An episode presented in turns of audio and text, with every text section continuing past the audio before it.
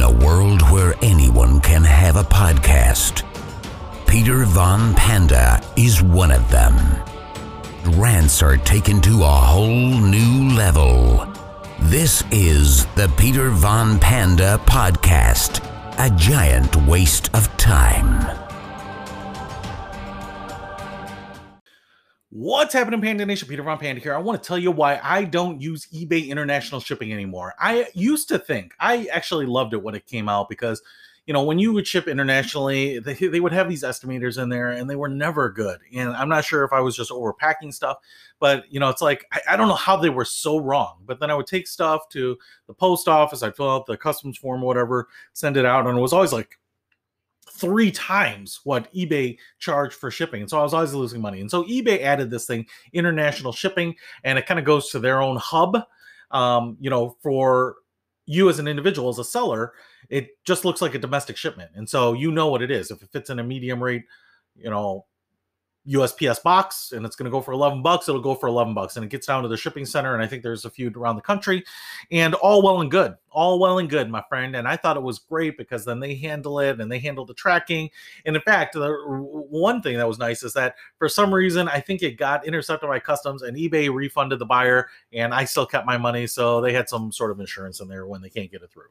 So, um, you know, I was pretty happy with it. But I will say that over the last year, the reason I don't add it anymore is um, a few reasons, but I'm going to give you the example. So, in one case, I sent something internationally, and the guy uh, said, "Hey, I got this. Uh, it was a, a Chromebook or a laptop or a notebook of some sort, and it doesn't work. Okay, no problem. Send it back, and I will refund you. No sweat.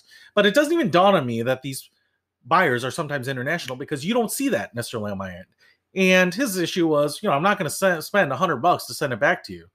All right, this is an interesting situation now, right? Because now I would give you the refund. Um, I kind of suspect the laptop actually works, but you're not going to send it back because of the cost. I'm not going to refund you because you're saying that it doesn't work, but I can't verify it. And eBay wants to be hands off on it. And so um, ultimately, what I did was what I just felt was the right thing was I refunded the guy. Now, I stopped doing that because I think that's actually a bit of a scam.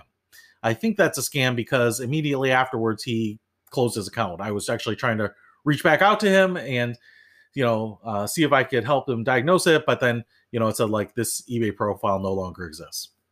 So let that be a lesson to you. Uh, the overseas people may be looking for a laptop, an item that works. They'll dispute it, wait for the refund, and then close their account not a big surprise, and something that's a couple hundred bucks or even more uh, could definitely be worth it in that case. Now, the most recent one was an issue where uh, I think when I send the item to eBay, I think they just round up the approximate value to the nearest hundred dollars because I think insurance gets sold in hundred dollar increments. So in this case, uh, the electronic, and again, it might have been a Chromebook or something, was like $110. But what eBay declares it is is 199, and I think that's best because if you get over that hundred dollar, any hundred dollar increment, it's the same price whether you're insuring an additional ten dollars or additional hundred dollars. I think. So I had nothing to do with this. But what ended up happening is that it goes through customs on the receiving person's country, and then they look at that value and they charge them duty or import taxes based on that value. Now, I didn't set that value and I sold it for $110. So all I care about is reporting $110. But I think eBay system doesn't necessarily look at it that closely. And I can't speak for them, but that's just my assumption because I did not put $199 anywhere on the declared value. And I don't know why I would have because that's not what the auction ended up selling for. Now, there might be repackaging and stuff like that that eBay is trying to protect themselves on you know, um, it's totally possible. Or maybe they're inspecting it and repackaging it and taking out the domestic packaging. So you know, all in, they're they're trying to protect themselves. I, I I'm not sure what the deal is, but the buyer was disputing whether he should have to pay the duty on the other ninety dollars of value that the item really didn't have. And again, that wasn't determined by me. That was determined by eBay, but they didn't want to have anything to do with it. That's just what they did, you know. And so I get it, and probably not a huge deal in terms of the cost, right? When you're paying the tax on a difference, But I don't think that's my responsibility. I don't think it's really the buyer's responsibility to overpay on the taxes.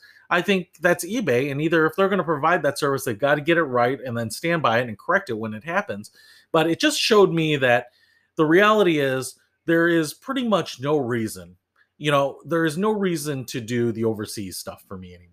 So I just remove it. Um, the only overseas checkbox, you know, if you go to international shipping options, you can uh, check the ones that you want or uncheck the ones that you don't want to send to or, or vice versa. So I uncheck Europe, Russia, Asia, everything. The only thing I leave there is North America because that still allows you to do Canada. And I was feeling like if I took off North America, does that remove America itself or USA itself? I don't know. So that is my experience with it. That's why I never do the international shipping. And the reality is, you know, depending on what you're selling, unless it's really unique to some area culturally, geographically, you know, you may get, you may lose that one bidder overseas. And so it may go to someone domestically. So you may get $5 less, $10 less. I'm not sure, but you may get one bid less on your item. But the hassle avoided right? The headaches avoided are worth it, in my opinion. Like the details of things don't work out or the scams or whatever it is.